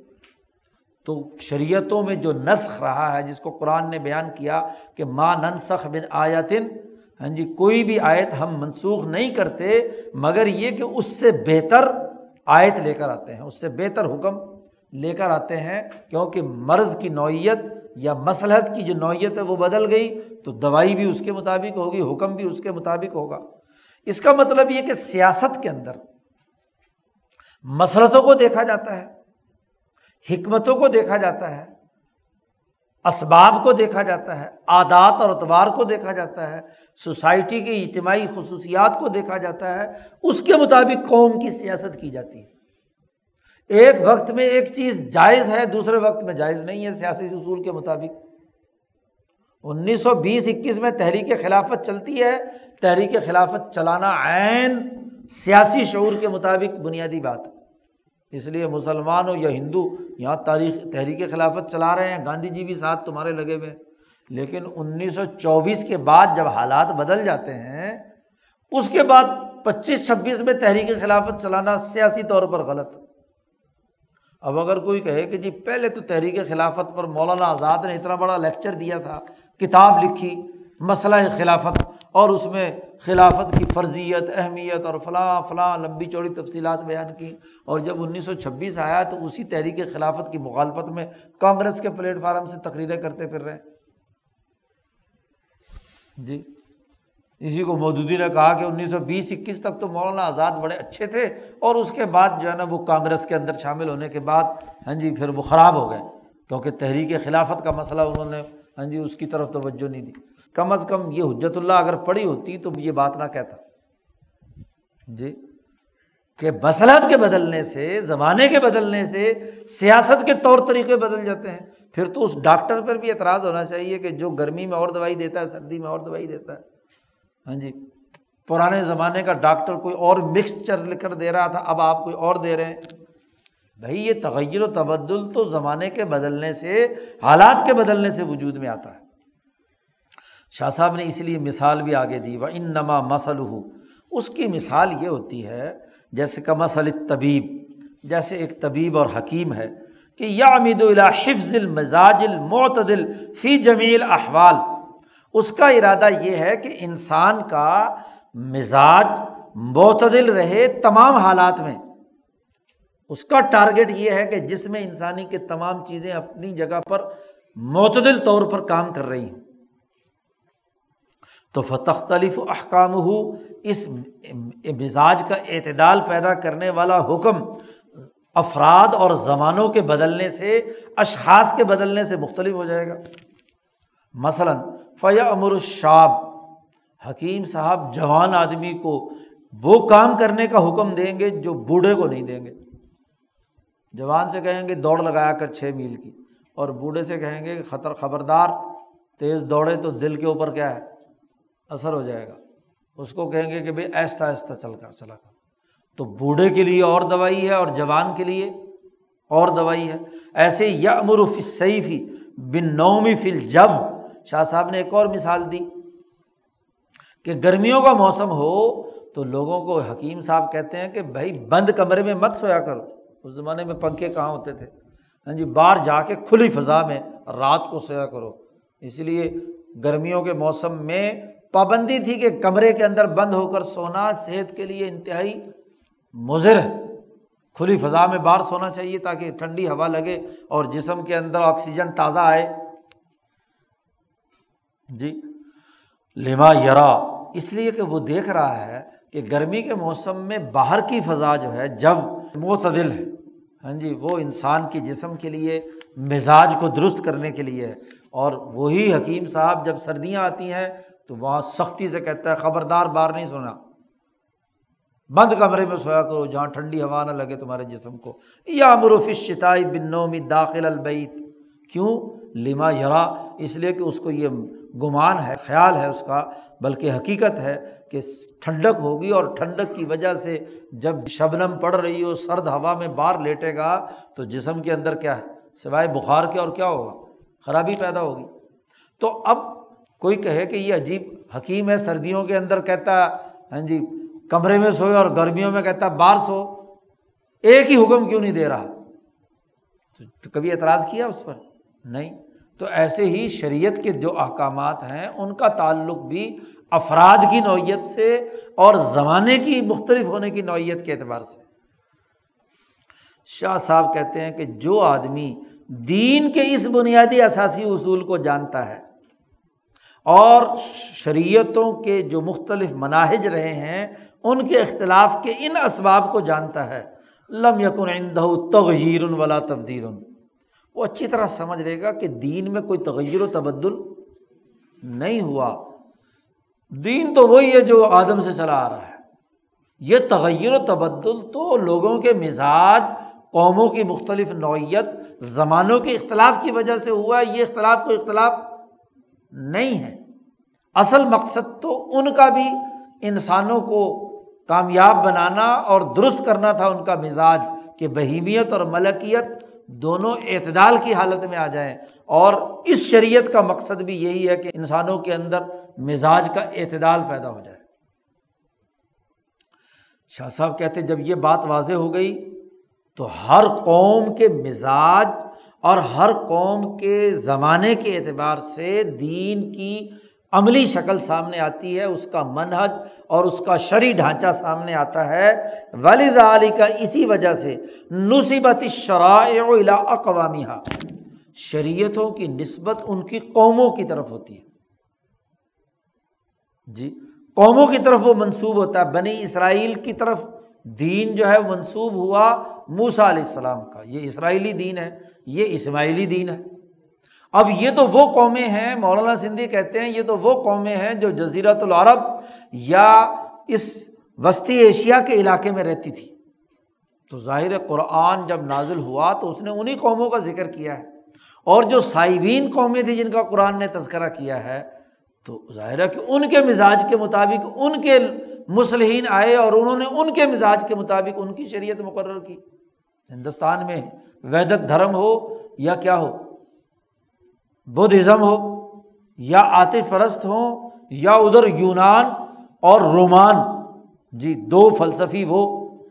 فلسفہ یونان و رومان، روم اور یونان کا، یا ایران اور توران کا۔ ہاں جی ایران اور توران۔ توران جو تور پہاڑ سے تعلق رکھنے والے ہیں۔ یا ہندوستان میں آؤ تو ہندوستان اور چین۔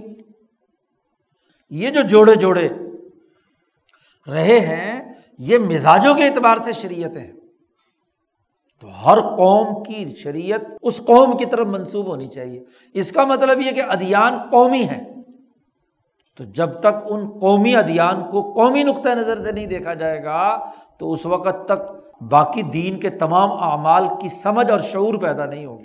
اگر فتویٰ لگانا ہے قومی جمہوریت یا قومیت نیشنلزم کے خلاف، تو سب سے پہلے تو شاہ ولی اللہ صاحب پر لگانا چاہیے۔ لیکن یہ یہاں کے نام نہاد اسلام پسند۔ ہاں جی وہ قومیت کو ہاں جی اسلام دشمن قرار دے کر پیش کر رہے ہیں۔ تو یہی سب سے بڑی کیا ہے، دین کے فہم نہ رکھنے کی بڑی بنیادی بات شاہ صاحب کہتے ہیں وہ رجاعت لامت الہم ہی نہ استوجبہ من الاستعداد شریعتیں ان کی اقوام کی طرف منسوب ہوئی ہیں اور ان میں سے جو ان کی طرف مناسبت رکھنے والے ہیں انہیں کی طرف ان کا رجوع یعنی لوٹائی گئی ہیں۔ وہ جو ان کے مناسبت رکھنے والی چیزیں ہیں، وہ ان کی طرف ایک لائمہ ہے، مناسب رکھنے والی چیزیں ان کے مطابق ہاں جی ان کو ہوئی ہیں اور ایک اصل عظیمت کا حکم ہے۔ تو اللہ کا اصل حکم تو اعتدال مزاج ہے۔ اب اس کے مناسبت سے ایک قوم کا ایک طرح کا مزاج تھا۔ اس مزاج کو سامنے رکھ کر انسانیت کے لیے پروگرام دیا گیا۔ دوسرا، دوسری مزاج تھا۔ ہی نہ استوجبوہا، جتنی ان کے اندر استعداد تھی۔ اور وہ اسلوحا جوہدا سوال بلسان الحال۔ انہوں نے اپنی حال کی زبان سے ہی اپنا سوال کیا اور اس کے مطابق ان کی شریعت آئی۔ اس کو قرآن نے حکیم نے کہا فتح امرحم بین زبرا انہوں نے اپنے معاملے کو اپنے اندر تقسیم کر لیا اپنے اپنی قومی دائروں کے اندر۔ اور کل حزب بمال ادیم فرحون، ہر قوم جو ان کے پاس تھا وہ اس پر خوش ہے۔ تو جیسی استعداد تھی، جیسا مزاج تھا، جیسے حالات تھے، اس کے مطابق وہ ان ان چیزوں کو، جو ان کے مناسب حال تھی، انہوں نے اس کو قبول کر لیا۔ ایک اور یہاں مثال دے کر بات اس کے ذیل میں بیان کی۔ والدالی کا اسی سے فضیلت ظاہر ہوئی ہے ہمارے نبی صلی اللہ علیہ وسلم کی امت کی کہ انہوں نے جمعے کا دن اپنے لیے متعین کیا ہے۔ کیوں؟ لکون امین برا من العلوم المختصب اقتصابی علوم سے وہ قوم امی تھی، بری تھی۔ جبکہ یہود اس کے مقابلے میں پڑھے لکھے تھے۔ جب تورات آئی تو یہودیوں میں علوم موجود تھے۔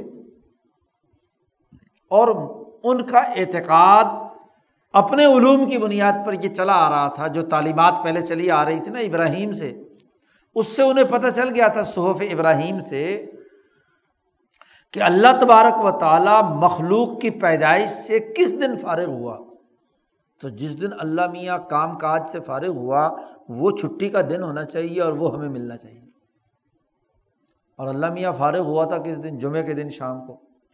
تو اللہ میاں کا چھٹی کا دن کون سا تھا؟ ہفتے کا۔ تو انہوں نے کہا ہم بھی اپنا چھٹی کا دن جو ہے نا وہ کون سا رکھیں گے؟ ہفتے کا رکھیں گے۔ تو فلکیاتی نظام کے علوم کی بنیاد پر اور ابراہیم کے صحف کی تعلیمات کے نتیجے میں جب تورات نازل ہونے کا زمانہ آیا، اس وقت تک تین سو چار سو سال گزر چکے تھے ان علوم کو۔ اور یہ علوم یہودیوں میں بنی اسرائیل کے اندر چلے آ رہے تھے۔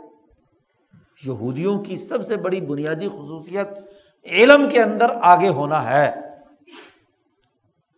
اس لیے قرآن نے ان کو کیا کہا؟ مخصوب علیہ علم تو رکھتے ہیں لیکن علم کے تقاضوں کے مطابق عمل نہیں کرتے۔ وہی مخصوب علیہ تو علم ہمیشہ سے شناخت رہی ہے یہودیوں کی۔ تو چونکہ وہ اہل علم تھے، اس لیے ان کو معلوم تھا، علمی اور فنی طور پر کہ ہفتے کا دن، چھٹی کا دن ہے۔ تو اللہ میاں نے ان کے مزاج کے مطابق ان کا چھٹی کا دن کون سا بنایا؟ ہفتہ۔ اب جو وہ چھٹی کا دن ہفتہ لے چکے تھے، تو پھر جب عیسیٰ علیہ السلام عیسائیوں کا زمانہ آیا، ان سے کہا گیا کہ بھائی تم کون سا لوگے دن؟ انہوں نے کہا کہ جو اللہ میاں کا پہلا چھٹی کا دن تھا، وہ تو لے لیا کس نے؟ یہودیوں نے۔ تو دوسرا چھٹی کا دن ہمیں دے دو۔ تو اتوار انہیں مل گیا۔ جی۔ اس علم کی وجہ سے۔ شاہ صاحب فرماتے ہیں کہ ہماری امت پر جمعہ کس لیے آیا؟ یہ بیچارے امی تھے ان کو اس علمی قاعدے اور ضابطے کا، کیونکہ اسماعیل سے لے کر حضور صلی اللہ علیہ وسلم کی آمد تک کے اس چار پانچ ہزار سال کے زمانے میں کوئی ان کے پاس علم سکھانے والا نہیں آیا۔ کوئی وہی نہیں آئی، کوئی کتاب نہیں آئی، تو ان کے پاس کوئی علم نہیں تھا۔ اب یہ امید تھے اب ان کے پاس اس علم کے حوالے سے کسی قسم کے ان کے حاشیہ خیال میں کوئی تصور نہیں تھا۔ انہوں نے کہا، جو بھی کیا ہے، اللہ میاں دے دے ہمیں۔ جو بھی اللہ میاں ہمیں دے دے۔ اور پھر اس حساب کتاب کے ماہر دنیا کے سارے علاقے تو نہیں ہو سکتے۔ آپ کو جب بین الاقوامی دین دیا جا رہا ہے، تو اس کے لیے سب لوگ جو ہیں وہ حساب کتاب سے واقفیت رکھنے والے نہیں ہو سکتے۔ جیسے رمضان کا بھی حساب کتاب سے کوئی تعلق نہیں، چاند سے کر دیا۔ اور چاند ایک مہینے کے بعد آیا اور گیا۔ اس سے زیادہ کا حساب امیین کو، دیہاتیوں کو آتا ہے؟ نہیں۔ تو اسی طریقے سے یہاں بھی ہاں جی تمام انسانیت ایک ڈسپلن میں آئے، یہ مقصود ہے۔ اور وہ چاہے پڑھی لکھی ہو یا نہ ہو، فلکیاتی حساب جانتی ہو یا نہ جانتی ہو جی وہ اپنے جو ذمہ داریاں انہوں نے ادا کرنی ہے، اس کو وہ پہچان لے اور اس کے مطابق عمل کرے۔ شاہ صاحب کہتے ہیں، یہود ہفتے کا مستحق بنے لے اعتقادی ان کا اعتقاد تھا کہ وہ یہ وہ دن ہے جس میں اللہ تعالیٰ فارغ ہوئے تھے۔ من الخلق کی مخلوق کی پیدائش سے۔ اور وہ ان و احسن و شعین ادا عبادہ عبادت کے لیے یہ سب سے بہترین دل ہے کہ اللہ میں آج کا دن فارغ ہے۔ ماں الکلب امر اللہ وحی اگرچہ اللہ کا حکم اور وہی سے ہی یہ ہفتہ اتوار ان کو ملا اور جمعہ ہمیں ملا، لیکن اس کے پیچھے اس قوم کی وہ نفسیات بھی پیش نظر تھیں کہ ایک قوم کے پاس ایک علم کی نوعیت تھی، اس کی بنیاد پر ان کی عقلی منطق نے قرار دیا کہ چھٹی کا دن وہ ہونا چاہیے جو اللہ کی چھٹی کا دن۔ اور مسلمان چونکہ یہاں جس امت میں حضور صلی اللہ علیہ وسلم آئے ہیں، یہ قوم ہاں جی امی تھی۔ اس لیے یہاں ان کے پاس یہ علمی، اپنے علمی کوئی دائرہ نہیں تھا۔ اس نے کہا، جو بھی اللہ میاں ہمیں دے دے۔ تو اللہ میاں نے کہا کہ کام کا دن لو نا۔ جو کام والا دن ہے، وہ لو۔ جو اللہ نے آدم کو تخلیق کیا تھا۔ ساری مخلوقات اثر تک پیدا کر دی تھی۔ جمعے کے دن اثر کے بعد اللہ میاں نے آدم سے کہا، آجا بھی تو دنیا میں۔ تو آدمیت والا دن لو تاکہ انسان تو بنو۔ تو زیادہ فضیلت تو اس میں ہوئی کہ جو انسانیت کے دنیا میں آنے کا دن تھا۔ اس لیے حضور صلی اللہ علیہ وسلم نے فرمایا کہ یہ دن جس میں انسانیت اس عرض پر نمودار ہوئی، وہ تو سید الایام ہے۔ ہفتے کے دن تو دوسرا دن ہو چکا ہے اسے، اور اتوار کے دن اس سے بھی اگلا دن ہو چکا ہے۔ تو بھائی ابتدائی انسانیت سے تمہارا گنتی شروع ہونی چاہیے نا۔ تو جمعے کو لو، تو اللہ میاں نے جمعہ دے دیا۔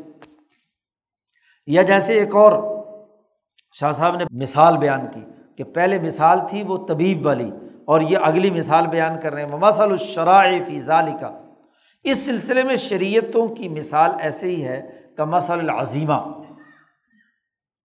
ایک کام ہوتا ہے عظیمت اور ایک کام ہوتا ہے رخصت۔ عظیمت اور رخصت دو اصطلاحات عظیمت تو وہ کہ جو براہ راست حکم دیا گیا ہے اور آپ پر واجب ہے وہ کرنا۔ اور ایک یہ کہ اس میں سے کچھ رخصت آپ کو دے دی۔ مثلاً چار رکعت زور کی نماز پڑھنا آپ پر عظیمت تھا۔ اور سفر میں کیا کر دی؟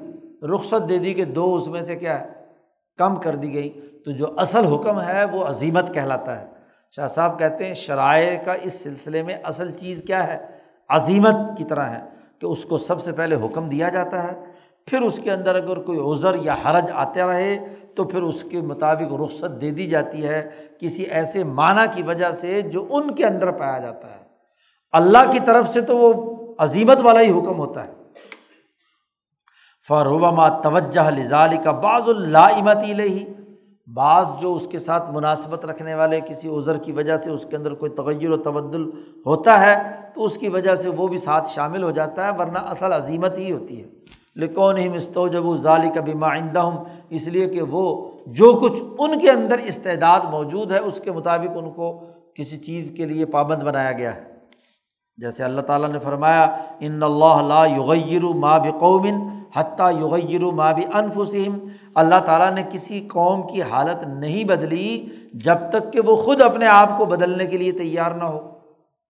تو اس کا مطلب یہ کہ پہلے تغیر خود قوم میں ہوگا کسی درجے میں بھی ہو، تو تبھی اللہ کی طرف سے کیا ہے؟ اس تغیر کے مطابق اس حکم میں کوئی ترمیم و تنسیق یا تبدیلی یا اس سسٹم میں تبدیلی کا کوئی نہ کوئی پہلو سامنے آئے گا۔ یہ جیسے نبی اکرم صلی اللہ علیہ وسلم نے ایک اور بات ارشاد فرمائی۔ حضور صلی اللہ علیہ وسلم معراج کی رات سے واپس آئے تھے۔ عید الفطر کے موقع پر حضور نے خطبہ ارشاد فرمایا تھا مدینہ میں۔ خواتین اور مردوں کا اجتماع تھا۔ مردوں میں خطاب فرمانے کے بعد آپ کو خیال آیا کہ عورتیں چونکہ پیچھے تھیں تو حضور نے فرمایا کہ شاید ان کو آواز نہیں پہنچی۔ تو حضور صلی اللہ علیہ وسلم پھر وہاں پہنچے عورتوں کے مجمعے میں۔ اور وہاں آپ صلی اللہ علیہ وسلم نے خطاب فرمایا اور فرمایا کہ میں نے جب معراج میں جہنم اور جنت مجھے دکھائی گئی تو مجھے جہنم میں جو سب سے بڑی تعداد نظر آئی وہ تم عورتوں کی تھی۔ جی۔ اکثریت جو ہے وہ عورتوں کی تھی جہنم۔ اب عورتوں نے پریشان ہو کر حضور سے پوچھا کہ کیا اس کا سبب کیا ہے؟ حضور نے فرمایا، سبب کوئی زیادہ بڑا تو نہیں ہے۔ سبب بڑا یہ ہے کہ تم کیا ہے؟ کفران العشیر، اپنے خاندان اور اپنے گھر والوں کی ناشکری کرتی ہو۔ جی ناشکری کرتی ہو۔ اگر تمہارے لیے سارے کام کیے جائیں، ساری عمر۔ اور اگر ایک دفعہ گھر والا کہہ دے کہ بھائی یہ سوٹ نہیں لینا، تو تم کہتی ہو بس اس گھر میں آ کر تو میں نے کبھی سکون پایا ہی۔ ایک دفعہ ان کی ضرورت پوری نہ کرو، تو پچھلے سارے کیے کرائے پر پانی پھیر دیتی ہو تم۔ تو یہ کفران نہیں ہے تو اور کیا ہے؟ جس گھر نے تمہیں عزت دی ہاں جی تمہیں رکھا، تمہارے خرچے پانی برداشت کیے۔ اب ان تمام کو چھوڑ کر کسی ایک ضرورت پوری نہ ہونے کے نتیجے میں تم کیا کہتی ہو کہ بس میں نے تو کبھی یہاں آ کر سکون پایا ہی نہیں۔ پھر حضور نے فرمایا کہ دیکھو، تم عورتیں جو ہیں، ناقصات العقلی و دین ہو۔ عقل بھی تمہاری ناقص ہے اور دین بھی ناقص ہے۔ تو ان عورتوں نے پوچھا بھی وہ کیسے؟ تو حضور نے فرمایا کہ دین اس طرح ناقص ہے کہ تم جو ہے تم پاکی کی تمہاری حالت جو مہینے میں ہے، دس پندرہ دن وہ نہیں رہتی۔ تو نمازیں آدھی پڑھتی ہو مہینے کی۔ مرد پوری مہینے کی نماز پڑھتے ہیں، تم آدھی نماز پڑھتی ہو۔ اسی طرح روزے کے حوالے سے بھی۔ اور عقل کی بات حضور نے فرمائی یہ کہ مار آئی تو یہ جملہ جو شاہ صاحب نے یہاں نقل کیا مار آئی تو من ناقصات عقل و دین میں نے اتنی دین اور عقل کے اعتبار سے ناقص کوئی مخلوق نہیں دیکھی کہ اذہب الب رج الحاظم من احدا کنہ کہ تم میں سے کوئی دین اور عقل کی ناقص ہونے کے باوجود عقل مند ترین آدمی کی عقل مار دیتی ہو۔ ہاں جی۔ اذہب زیادہ لے جانے والی ہوتی ہے لب رج الحاظم سمجھدار عقل مند آدمی کی لب کھوپڑی جو ہے نا مغز چاٹ جاتی ہو۔ لب رج الحاظم ایک ڈاکنہ تم میں سے ایک ہی ہوتی ہے۔ اور بڑے سمجھدار آدمی۔ تو ابھی تو آدھی عقل اور آدھے دین کی حالت یہ ہے کہ تم سمجھدار سے سمجھدار آدمی کی عقل مار دیتی ہو۔ تو یہ حضور نے جملہ ارشاد فرمایا۔ اور ان کے دین کا نقصان یہ بیان کیا کہ آرا آئی تھا انہا کیا تم نے دیکھا نہیں کہ ان کو جب حیض آتا ہے تو نہ وہ نماز پڑھتی ہیں نہ روزہ رکھتی ہیں؟ تو دین آدھا ہو گیا کہ نہیں؟ اب دیکھو، عورت کے مزاج اور اس کی ساخت، اس کی ایک طبی ضرورت ہے۔ بچے کی پیدائش کے حوالے سے اس کے جسم کے سسٹم کا تقاضا ہے کہ جس تقاضے کی وجہ سے وہ نہ نماز پڑھتی ہے نہ روزہ رکھتی ہے۔ تو گویا کہ اس کی حالت کی وجہ سے شریعت نے اس کو ہاں جی معاف کر دیا۔ کہ ٹھیک ہے جی یہ چیزیں جو ہے اگرچہ کل معمور تو یہ ہے کہ پورے مہینے کے روزے رکھ کے جائیں، لیکن ایک عذر لاحق ہو گیا تو اس عذر کی وجہ سے دین ہی ان کا آدھا بنا دیا گیا۔ ضرورت قرار دے دی۔ جی۔ حضور اقدس صلی اللہ علیہ وسلم جب حج کے لیے تشریف لائے تو تمام ازواج متحرات بھی ساتھ تھیں۔ ہاں جی جب مکہ کے قریب پہنچے، اب احرام سب نے باندھا ہوا ہے۔ حضرت عائشہ صدیقہ رضی اللہ تعالیٰ عنہ کو ہاں جی خیمے میں تھیں وہ، تو ان کو یہ ایام شروع ہو گئے۔ اب حضور خیمے میں داخل ہوئے تو وہ انہوں نے رونا شروع کیا ہوا۔ حضور نے پوچھا کہ لگتا ہے کہ تمہیں ایام شروع ہو گئے۔ انہوں نے کہا ہاں میں تو اب حج کے لیے آئی تھی اور حج میں میں پھر حرم میں داخل نہیں ہو سکتی، تو یہ میرا کیا مسئلہ ہوگا؟ اس کا غم حضرت عائشہ صدیقہ کو تو وہاں حضور نے تسلی دی کہ بھائی، اس میں گھبرانے کی بات نہیں، یہ آدم کی بیٹیوں پر اللہ نے کیا ہے، ایک فریضہ رکھا ہے۔ اولاد اور نسل کو پیدا کرنے کے لیے، اس لیے اس میں گھبرانے کی کیا بات ہے؟ رونے کی کیا بات ہے؟ بس یہی ہے نا کہ تم طواف نہیں کرو گی ابھی۔ ہاں جی اب تم جو ہے ہاں جی سیدھا میرے ساتھ آگے مزدلفہ منا عرفات وغیرہ جو حج کے باقی مراسم ہیں، وہ پورے کرو گی۔ تو اسی طریقے سے ان کو، انہوں نے عمرہ نہیں کیا چونکہ حرم میں، مسجد حرام میں داخل نہیں ہو سکتی تھی۔ اس لیے وہ حج کے لیے چلی گئیں، عرفات سے جب واپس آئیں تو پاک ہو چکی تھی اور پھر طواف زیارت عرفات سے واپس آ کر، طواف کا جو حج کا فریضہ ہے، وہ عرفات سے واپس آ کر تو وہاں انہوں نے طواف وغیرہ کیا، حج سے فارغ ہوئی، تو چونکہ عمرہ نہیں کر سکی تھی، تو حضور صلی اللہ علیہ وسلم نے پھر ان کے بھائی حضرت عبد الرحمٰن ابن ابی بکر سے کہا کہ لو اپنی بہن کو ہاں جی اونٹ پر بٹھا کر لے جاؤ، مسجد تن، وہ تنعیم میں، جس کو آج کل مسجد عائشہ، حضرت عائشہ کی وجہ سے اسے مسجد عائشہ کہتے ہیں۔ کہ وہاں ایک مسجد بنا دی، لوگ غسل وسل کر کے احرام باندھتے ہیں۔ تو وہاں تنعیم میں لے جاؤ اور وہاں سے اس کو احرام باندھ کر، بندھوا کر لے کر آؤ اور اس کا عمرہ کروا دو، طواف وغیرہ۔ تو اونٹنی پر انہوں نے ان کو طواف کروایا۔ تو بہرحال وہاں حضور نے یہ بات فرمائی کہ اللہ نے آدم کی بیٹیوں میں یہ رکھی ہے ایک ضرورت کی وجہ سے۔ تو اب ایک عذر ہے، اس عذر کی وجہ سے ان کی آدھی نماز معاف ہو گئی اور روزے بھی اس رمضان میں معاف ہو گئے، بعد میں اس کی قضا کرنا ہے۔ اب اور سب عورتوں کے لیے ایک ہی قانون بنا دیا۔ تو گویا کہ مزاج کے مختلف ہونے سے حکم بھی کیا ہو جائے گا؟ مختلف ہو جائے گا۔ مرد کے مزاج میں یہ چیزیں نہیں ہیں، تو اس لیے مرد کے لیے پوری نماز اور پورے روزے عظیمت پوری کی پوری ہے۔ عورت کے اندر ایک عذر ہے، تو اس عذر کی وجہ سے کیا ہے؟ آدھی نماز اور آدھے روزے بنا دیے۔ اس کا مطلب یہ ہے کہ شریعت کے احکامات افراد کے مزاج، ان کے اندر موجود عذر ان کی جو قرار واقعی حالت ہے، اس کے مطابق قانون سازی اور ان کے مطابق ان کا سیاسی نظام وجود میں آتا ہے۔ یہ ایک علمی قاعدہ اور ضابطہ شاہ صاحب نے یہاں تک بیان کیا کہ یہ بنیادی قانون ہمارے پیش نظر رہنا چاہیے کہ زمانے کے بدلنے، مزاج کے بدلنے، اقوام کے بدلنے کی وجہ سے ہاں جی شریعت کے احکامات بدل جاتے ہیں۔ اسی لیے شریعتوں کو قوموں کی طرف منسوخ کیا جاتا ہے کہ یہ فلانی قوم کی شریعت پھر اسی کے ساتھ ساتھ ہاں جی پیچھے ایک جگہ پر بات گزری تھی نماز کے باب میں کہ کیا، بلکہ بخاری نے مستقل باب باندھا کہ کیا مسجدیں جو ہیں وہ برادریوں اور قوموں کی طرف منسوب ہو سکتی ہیں؟ مسجد تو اللہ کا گھر ہے اور ہر آدمی کو وہاں نماز پڑھنے کی اجازت ہے، تو کیا مسجد کسی خاص برادری یا نسل یا کسی خاص قوم کی طرف منسوب ہو سکتی ہیں؟ تو بخاری نے باپ باندھا، کہاں ہاں ہو سکتی ہیں، حدیث لائے ہیں، مسجد بنی ذریق ہاں جی کی حدیث لائے ہیں۔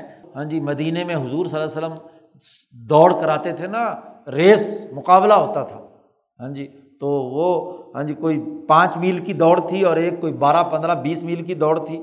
تو دو دوڑیں گھوڑوں کی بھی اور انسانوں کی بھی کراتے تھے۔ تو وہ ایک دوڑ جو ہے، ایک جگہ سے شروع ہوتی تھی، مسجد بنی ذرائق تک جاتی تھی۔ تو وہاں لفظ بنی ذرائق استعمال ہوا ہے۔ تو سب سب کے یہاں مسجدیں برادریوں کے ناموں سے تھیں۔ تو اس لیے کوئی پابندی کی بات نہیں ہے۔ تو اب آفاقیت اور عالمیت کے غلبے کا یہ مطلب نہیں کہ مسجدوں کی جو قومی یا برادری کی شناخت ہے وہ بھی کیا ہو جائے، ختم ہو جائے۔ تو یہ چونکہ نیچرل ہے سوسائٹی کے جو بنیادی تقاضے ہیں، اسی کے مطابق عنوانات اختیار کیے جاتے ہیں۔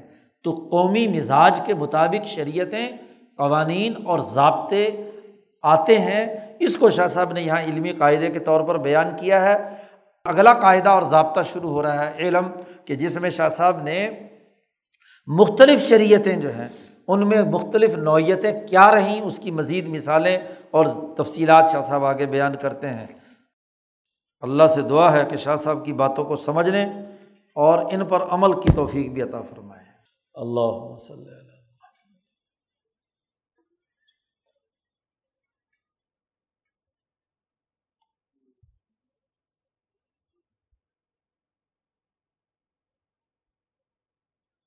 اجمائی